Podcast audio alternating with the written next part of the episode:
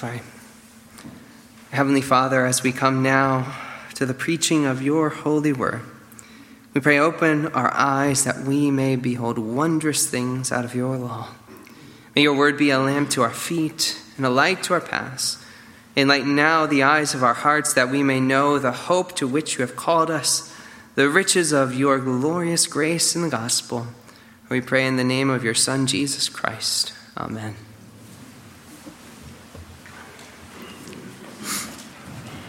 Please open your Bibles to our sermon text, Romans chapter 11, verses 25 through 36.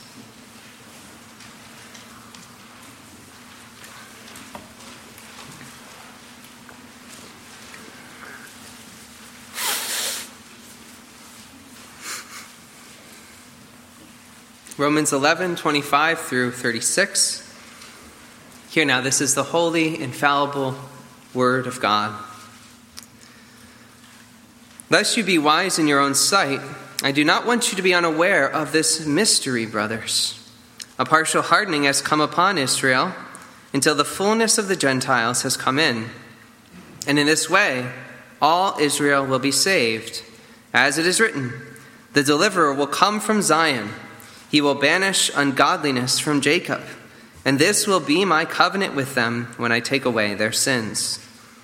As regards the gospel, they are enemies for your sake. But as regards election, they are beloved for the sake of their forefathers. For the gifts and the calling of God are irrevocable.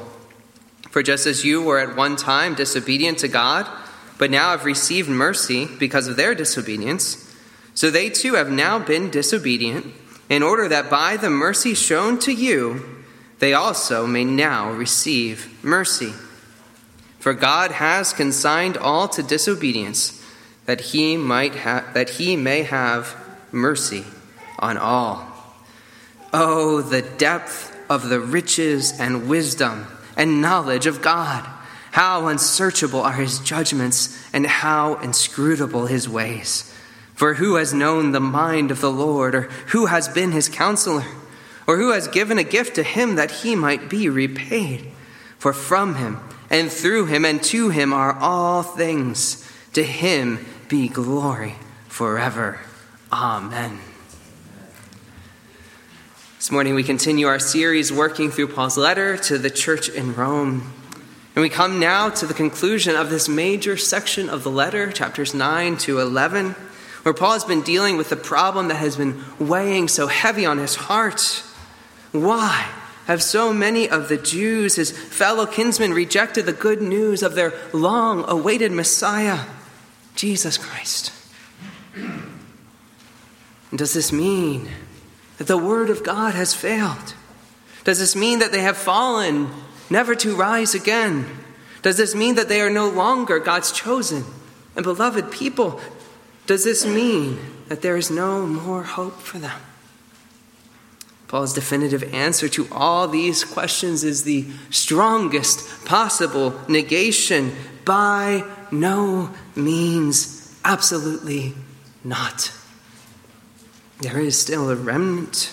There is still hope. God still has a plan, for God is always faithful.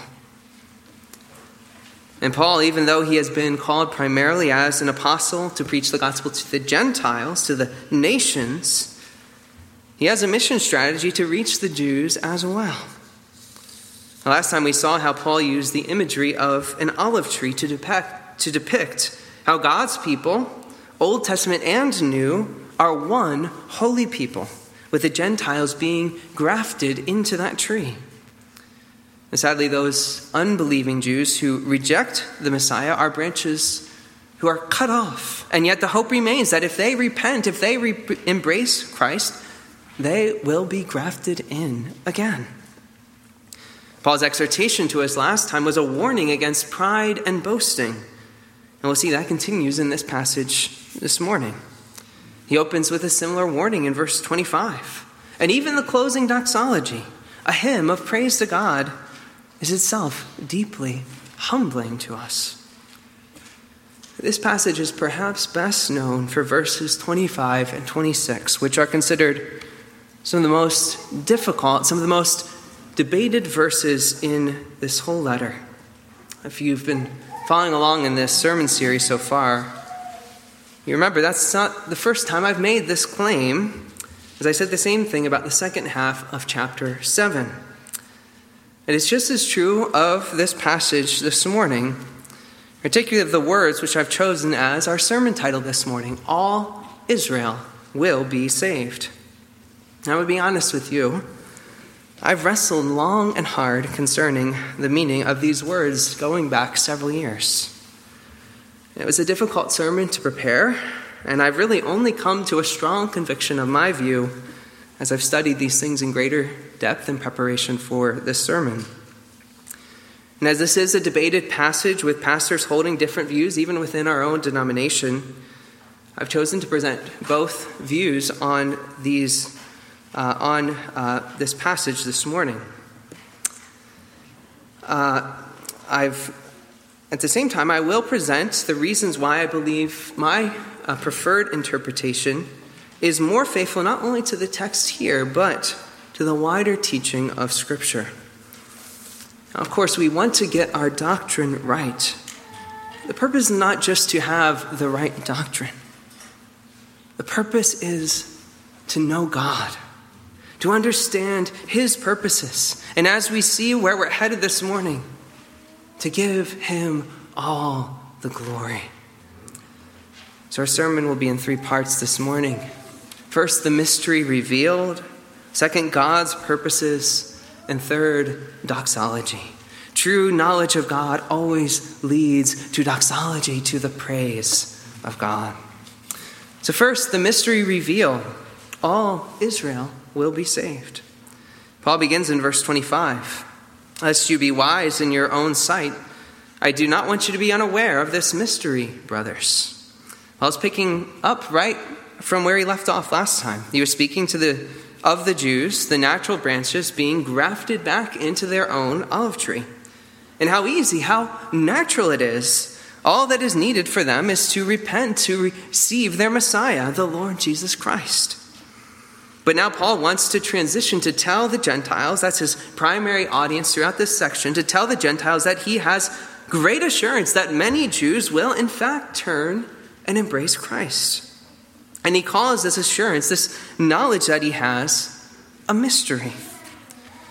Here, Paul uses this term mystery in the biblical sense of the word.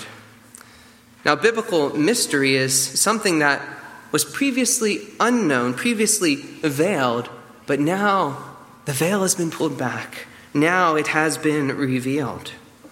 This biblical use of the word mystery actually goes back to the book of Daniel, chapter 2, which we just covered in our evening series. There in Daniel 2, the word mystery is used eight times, and the Lord is even given the title, the revealer of mysteries, as he reveals the future to Nebuchadnezzar. And now Paul is making this mystery known to his readers and to us as well. His purpose in revealing this mystery is so that you will not be wise in your own sight. He still has in mind that warning from the previous section that you, the Gentiles, not boast.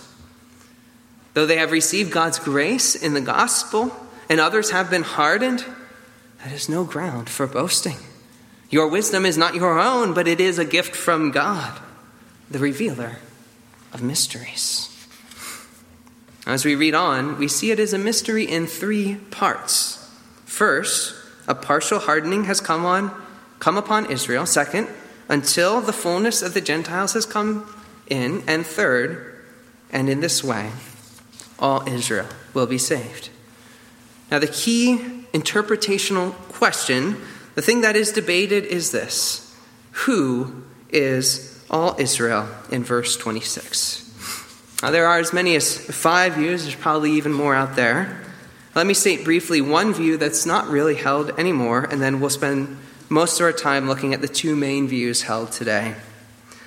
The view no longer held is the view of Augustine and of Calvin that all Israel reviews, refers to all the elect Jews and Gentiles. Now, it's true that Paul refers to the church, including both Jews and believing Gentiles, as the Israel of God in Galatians 6 16. Now, the problem with this view is that all throughout Romans 9 to 11, Paul has been using the term Israel to refer to ethnic Israel in contrast to the Gentiles. In fact, he uses it in this way in the very preceding verse. And so to say it suddenly changes to mean both Jews and Gentiles in verse 26 goes against the grain of the whole passage.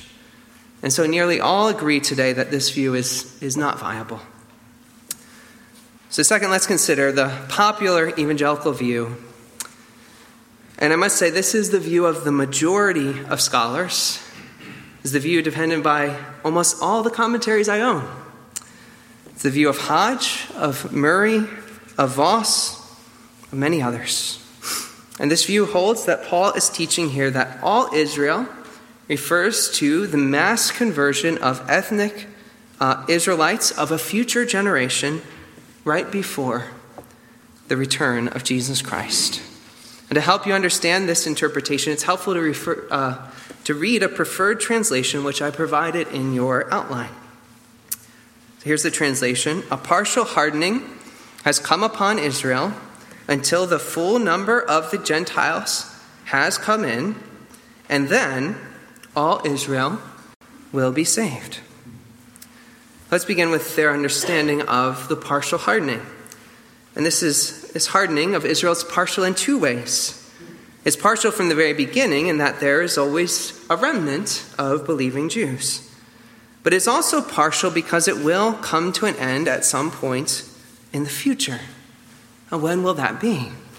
Well, Paul tells us it is until the full number of the Gentiles has come in. The Gentiles are coming in throughout the church age until the last elect Gentile, the full numbers reach, the last elect Gentile has come to Christ, and then the third phase comes into effect, and then all Israel will be saved. Now the hardening is lifted, and this is now understood as a mass conversion of the last generation of ethnic Israel shortly before Christ's second coming. It's also worth pointing out that almost all interpreters agree that all Israel does not necessarily mean every single individual Israelite, but the nation, the great majority of Israelites, those living at the time, will come to faith in Jesus Christ. There are slight variations on this interpretation depending on the interpreter, especially depending on whether they are dispensational, premillennial, amillennial, postmillennial. I think you get the broad outline here. Now, what is attractive about this view? Besides the fact that, of course, they believe it is faithful to the scriptures. There's naturally an excitement looking forward to this mass conversion of the Jews. And now, before we turn to the second view, I want to note that there are two main arguments against this interpretation. I won't list them here because the two arguments against are also arguments for the second view. So I'll present them in a moment here. That brings us to the second view, the Reformed view. And it really may not be the best title because many Reformed uh, theologians hold to the mass conversion view. But as far as I can find, only Reformed scholars hold to this second view. Uh, this view sees this uh, statement as a summary and capstone of Paul's mission strategy for reaching the Jews throughout all history, not exclusively future. This is certainly a minority view, although it does have some esteemed proponents such as Bavinck, Ridderbos, and Gaffin. Let me again read a preferred translation for those supporting this view. A partial hardening has come upon Israel while the fullness of the Gentiles is coming in. And in this way, all Israel will be saved. Now, the first difference you'll notice is the change from until to while. Now, the Greek preposition here is ambiguous, it can be translated either way. But of course, the difference is significant, for it changes the three phrases from being sequential, one after another, to being concurrent, all at the same time. You also notice in the beginning of verse 26 is no longer then, but in this way. And in fact, most supporters of the mass conversion view recognize that this is really the only viable translation, and they have actually updated their arguments accordingly. It's also the translation followed by the ESV. But how does this, the change from until to while, from sequential to concurrent, impact the meaning of what Paul is saying? If you were to simply read Paul's words without knowing about the mass conversion view, what would be the first question you would ask when reading these words? I know my very first question would be in this way. In what way? In verse 25, Paul speaks of Israel's partial hardening and then of the fullness of the Gentiles coming in. He doesn't say anything about how Israel will be saved. How does that lead to the in this way of verse 26? In what way? But of course, Paul has explained the way that the Jews are being saved earlier in chapter 11. He has spoken of how the gospel is going out to the Gentiles in order to make the Jews jealous, in order that they might be saved. This is the way that the salvation of the Gentiles will lead to the salvation of all Israel. Paul has already explained this to us. Now let's consider the question of when. When will this happen? On the mass conversion view, the salvation of the Jews is put off to the distant future. Now, Paul might not have known just how distant it was when he was writing this, but it was future for him. But there's a problem because this does not line up with what Paul says later in the passage in verses 30 and 31. He writes, For just as you were at one time disobedient to God, but now have received mercy because of their disobedience, so they too have now been disobedient, in order that by the mercy shown to you, they also may now receive mercy. Now, the key word to notice in the final phrase in verse 31 is now. They too have now been disobedient in order that by the mercy shown to you, they also may now, now receive mercy. Here we see Paul describing this wave motion that he has described earlier. By Israel's rejection of Christ, the gospel went out to the Gentiles, and now it is bouncing back and returning to the Jews. This mercy is already available for Israel now. It is not awaiting the final generation before Christ returns. And Paul sees verses 25 and 26 already being fulfilled in his own ministry. Now, this argument from verse 31 that this is already happening now is the first argument for this view and against the mass conversion view. The second argument is a broader one, not just from this passage, but from the whole New Testament. I brought this up in my previous sermon from Romans, and it's that Christ has told us to be ready for his return at any moment. He will come like a thief in the night, and so you must be ready. So I'm skeptical of any teaching based on just two verses. It basically says Christ can't return until the mass conversion happens. And all the proponents of this mass conversion view agree it hasn't happened yet. Now, I know those who hold that view would never actually say in so many words, Don't worry, don't be prepared. Christ can't return yet because the mass conversion hasn't happened yet. They would never say that. And yet, it seems to me that it's an unavoidable implication of their view. How do you get around it? I haven't heard an answer to that. So, to sum it up, the Reformed view holds that all Israel refers to all the elect Israelites who will be saved through the preaching of the gospel throughout the entire church age. So, what is the attraction of the view, this view, besides the fact that believe it's faithful to the scriptures, even more so than the alternative? Here, I think it's worth highlighting this view does not preclude, it does not eliminate the possibility that revival, even mass conversion, is possible, not only near the end, but at any point in history if the Lord so wills. In fact, I'd say just as Paul prayed fervently for the salvation of his fellow Jews in his day, so we should pray for revival among the Jews and among all people today. Certainly, the Lord is sovereign over salvation, as we saw in chapter 9. But I believe, on the basis of these verses, that there is no reason that a great revival, a mass conversion, could not happen long before the final days leading up to Christ's return. It's all in the Lord's hands. At the same time, we may be in those final days. We do not know. And we also pray, Come, Lord Jesus, come. Christ has taught us. You also must be ready, for the Son of Man is coming at an hour you do not expect. Matthew 24 44. In fact, that's exactly where Paul goes in the scripture quotations that follow. Verse 26b As it is written, the deliverer will come from Zion, he will banish ungodliness from Jacob, and this will be my covenant with them when I take away their sins. Here, Paul is following his pattern of supporting his arguments from Scripture, again from the prophet Isaiah.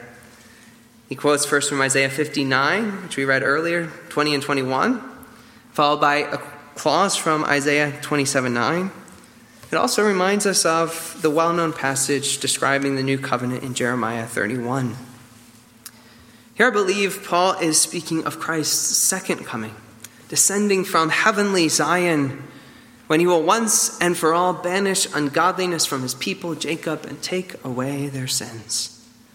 This quotation serves as a capstone on this paragraph. After speaking of the fullness of the Gentiles coming in and the salvation of all Israel, Paul's mind goes to what follows the return of the Lord Jesus Christ. Are you ready? If not, get ready. Paul reveals this mystery, in this way. All Israel will be saved. Next, he speaks of God's purposes from a big picture perspective. Verse 28 As regards the gospel, they, that is the Jews, are enemies for your sake. But as regards election, they are beloved for the sake of their forefathers. Here, Paul contrasts the dual status of the Jews.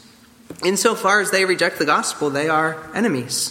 First, enemies of God, but second, they are also enemies of the church in that they persecute believers. And Paul himself bears the marks of this persecution on his body. However, as Paul will remind us in the next chapter, we are called to love our enemies, to pray for them. And any Jew may repent, he may be grafted back in.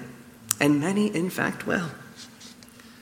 And then, secondly, as regards election, they are beloved for the sake of their forefathers. They are still beloved of God, they are still His chosen people. And He has a plan for their restoration. We too are called to love the Jews, even as we recognize that we are grafted into their tree. We receive the nourishing sap from the root of the patriarchs. We received their promises, their blessings, their inheritance. Yes, certainly this is all in and through Jesus Christ. And we never forget that Christ was born a Jew. And so Paul writes, verse 29 For the gifts and calling of God are irrevocable. Paul started this whole section back in Romans 9 6, but it is not as though the word of God has failed. He circles back around to this with a strong assertion at the very end of the section. God will not go back on his promises to the Jewish people. He will fulfill his word. He is faithful. Now, we already looked at verses 30 and 31 above, which describe this wave motion gospel going first to the Jews, being embraced by a small remnant, but rejected by a majority. And it was in Israel's trespass, their rejection of the Messiah, that catapulted the gospel out across the ancient world so that it re- arrived even as far as Rome. But now the gospel is bouncing back by the mercy uh, being shown to the Gentiles. So the Jews also now receive God's mercy. And Paul described this as a mission strategy based on good jealousy. It is a good thing to look on another person rejoicing in their Savior, rejoicing in their salvation, and to covet this, to want to know that same joy, that same salvation for yourself. And then Paul sums up this whole way that God has so wondrously worked for our salvation. In verse 32 For God has consigned all to disobedience, that he may have mercy on all. You read that by itself, and it sounds very strange. But it is a wondrous thing. The word translated here, consigned, has the original sense in the Greek of to close up together. It actually reminds us of Paul's speaking of God's handing over rebellious sinners to their ever increasing sin in chapter 1. What we saw in chapter 1 of as a, a downward spiral into sin is interrupted and reversed here by God's mercy. Instead of closing us up in our sins, He has had mercy on us in Jesus Christ. The warning here this verse should never be wrenched out of context in order to teach some sort of universalism. You can see how a person could do that if they just had this one verse and not the rest of the letter. And Paul is not saying here that all, every individual will be saved. Rather, all here refers to all nations, Jew and Gentile.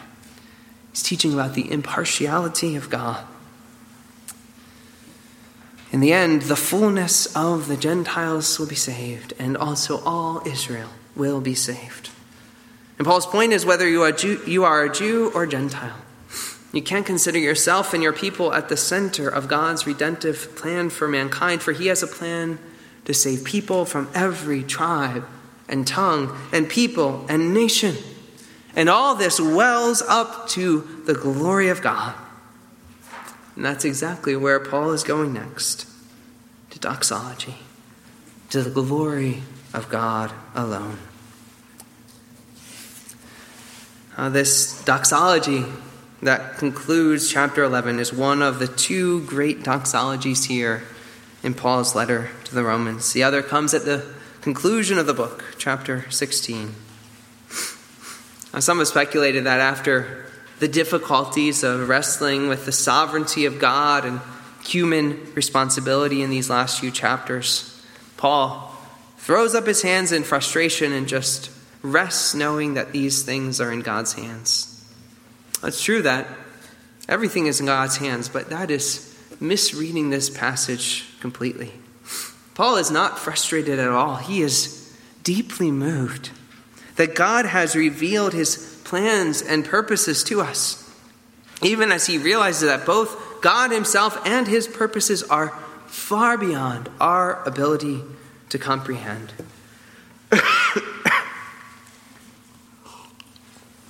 and so he revels in God and he gives God the praise and the glory due to him in response to the great mysteries he has revealed. After 11 chapters of laying out the gospel of Jesus Christ, the power of God for salvation to everyone who believes, Paul now cannot help but overflow with praise to God. The image you should have is that of Paul having climbed this mountain of theology. He's now standing on the peak of that mountain looking out, and he just cannot take it all in. His heart is overwhelmed, and praise pours out of him. The poetic qualities are clear as the doxology is comprised of three stanzas, each made up of three elements.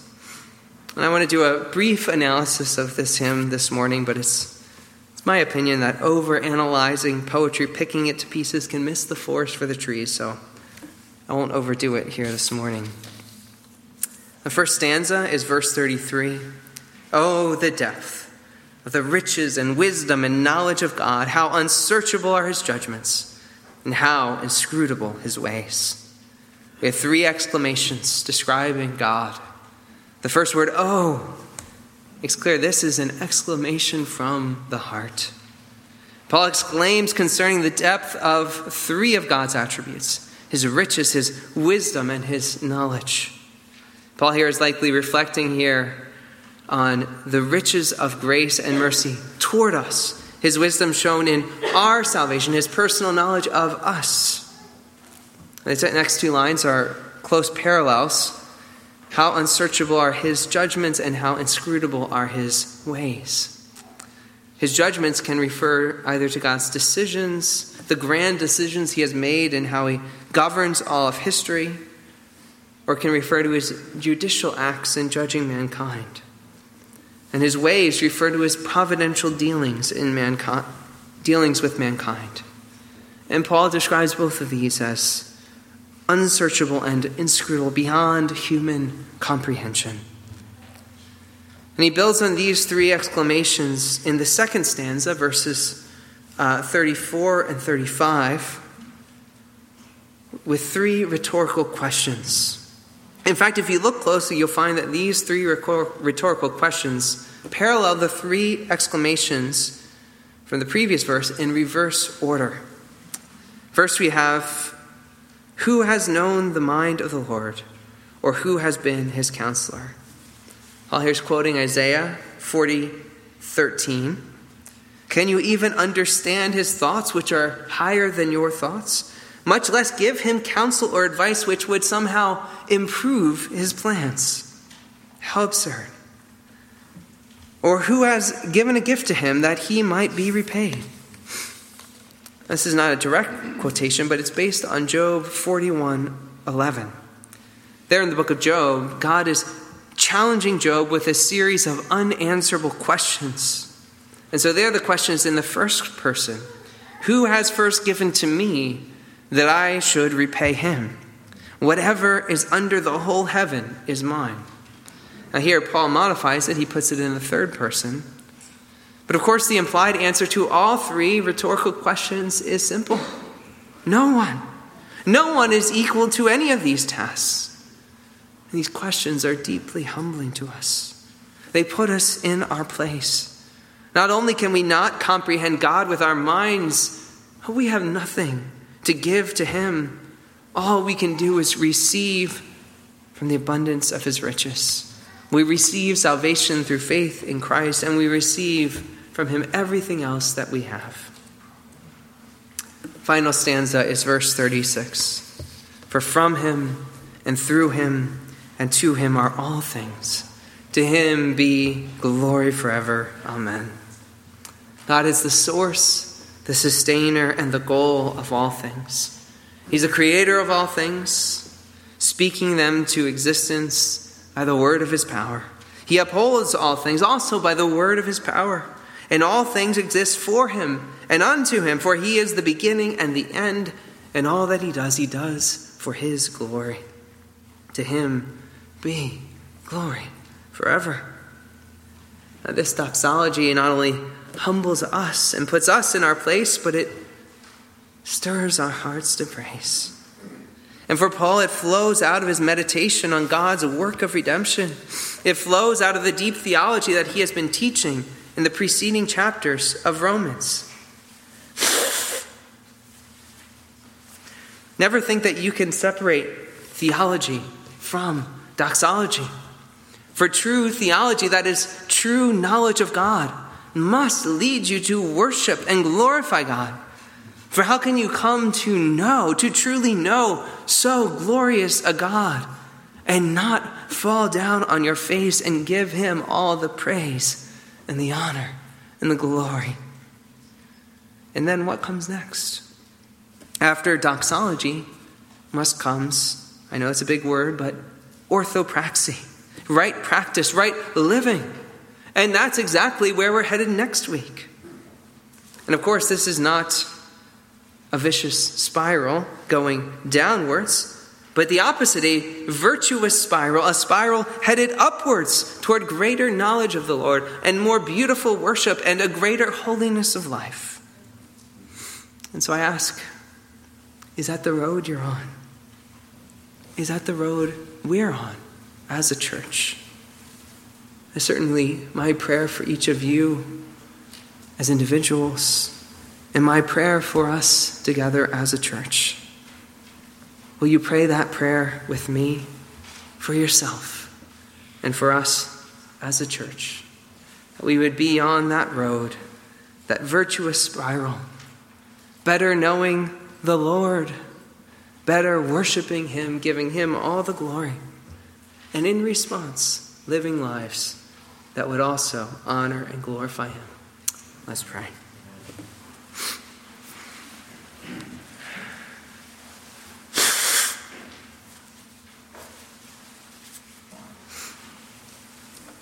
Father in heaven, we are in awe as we get just a small glimpse of your plans.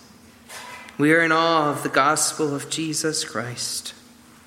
You would have mercy on miserable sinners such as us. That you would have mercy on Gentiles who live so long in darkness. That you would have mercy on Jews who had the light for so long and yet were so stubborn and so often rebelled against you. And yet you always remain faithful and you overflow in mercy and forgiveness and grace. And how can we respond but in praise, saying, Oh, the depth of the riches and wisdom and knowledge of God! How unsearchable are your judgments and how inscrutable your ways. For who has known the mind of the Lord, or who has been your counselor, or who has given a gift to you? that he might be repaid. For from you, and through you, and to you are all things. To you, O Lord, be glory forever and ever. Amen.